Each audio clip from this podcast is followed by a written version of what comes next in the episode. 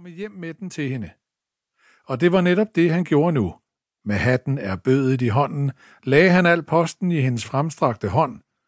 Øverst havde han lagt det brev, hun så utålmodigt ventede på, og han ledsagede sin gestus med den sædvanlige bemærkning. Nu er madame der glad, ved jeg. Tak, Josef, sagde hun. Jeg tror, du skulle se at finde vej til køkkenet, for der er sikkert kaffe til dig. Som om gartneren, der havde arbejdet på Le Guide i 30 år, for første gang skulle prøve at finde vej til køkkenet.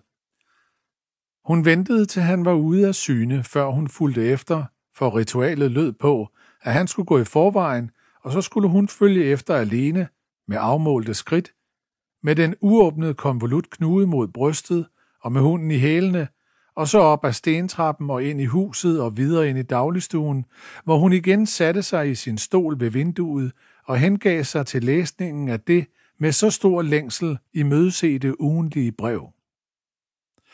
Mor og datter stod hinanden meget nær, akkurat som hun, Sophie Duval, for mange år siden med stærke bånd havde været knyttet til sin mor, Madeleine. Med sønner var det sådan, at selvom man levede under tag med dem, så havde de altid deres egne ting at være optaget af, deres forretninger, deres koner, deres politiske interesser. Men en datter, selvom hun giftede sig sådan som Zoe havde gjort det, og endda med en meget dygtig læge, hun vedblev at være sin mors datter, så inderligt og fortroligt knyttet til sin mor, at man kunne dele sorger og glæder med hende og tale med hende i de vendinger, som helt var familiens egne, men som sønnerne for længst havde glemt. Datteren sover. Det var sover, moderen selv kendte til, eller havde kendt til. De små kurer, som under tiden kunne komme på tråden mellem mand og hustru. Det var de samme, som Madame Duval selv havde været ude for i længst forsvundne dage, for slet ikke at tale om alle en mors og husmors bekymringer, urimeligt høje tårpriser, pludselig sygdom i familien, afskedelse af en af tjenestefolkene, alle de småting, der fyldte en kvindes dag. Brevet i dag var svar på et, hun selv havde skrevet for over en uge siden til sin datters fødselsdag. Zoe var fyldt 51 den 27. maj. Det var næsten ikke til at fatte. Over et halvt århundrede var forløbet, siden hun havde holdt det lille menneskebarn i sine arme. Det barn, som havde været hendes tredje, men det første, hun fik lov at beholde, og hvor den dag stod tydeligt i hendes erindring den sommerdag. Vinduerne havde stået på hvid gab ud mod frugthaven, den skarpe lugt af røgen fra glasværkets skorsten havde gennemtrængt den stillestående luft, og folkenes højrystede stemmer og klaprende skridt, når de gik fra hytten ud i gården, havde overdøvet hendes egne smertenskrig.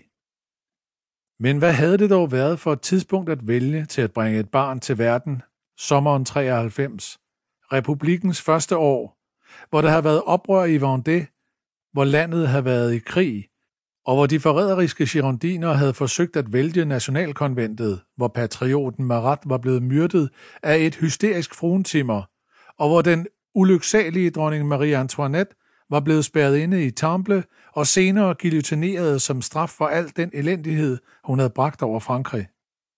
Mange bitre og oprevende dage havde de oplevet dengang, megen jubel, store triumfer og dyb fortvivlelse, men det var alt sammen historie nu og glemt af de fleste, overskygget af kejserens bedrifter, af hele hans æra.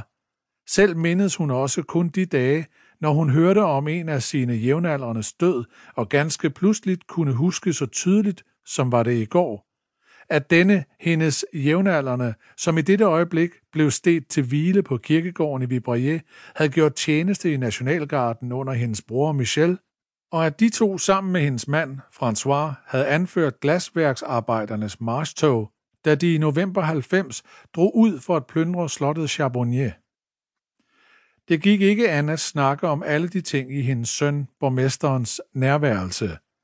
Han var borgerkongen Louis Philippes loyale undersort, og ville nok ikke bryde sig om at blive mindet om den rolle, hans far og hans onkel havde spillet i de urolige revolutionsdage, før han nogensinde blev født. Skønt guderne skulle vide, at hun under tiden kunne føle sig fristet til at gøre det alligevel, når han i særlig grad gjorde sig til af sine strengt borgerlige principper. Madame Duval åbnede sit brev og foldede det ud. Alle siderne var tæt beskrevet på kryds og tværs med hendes datter.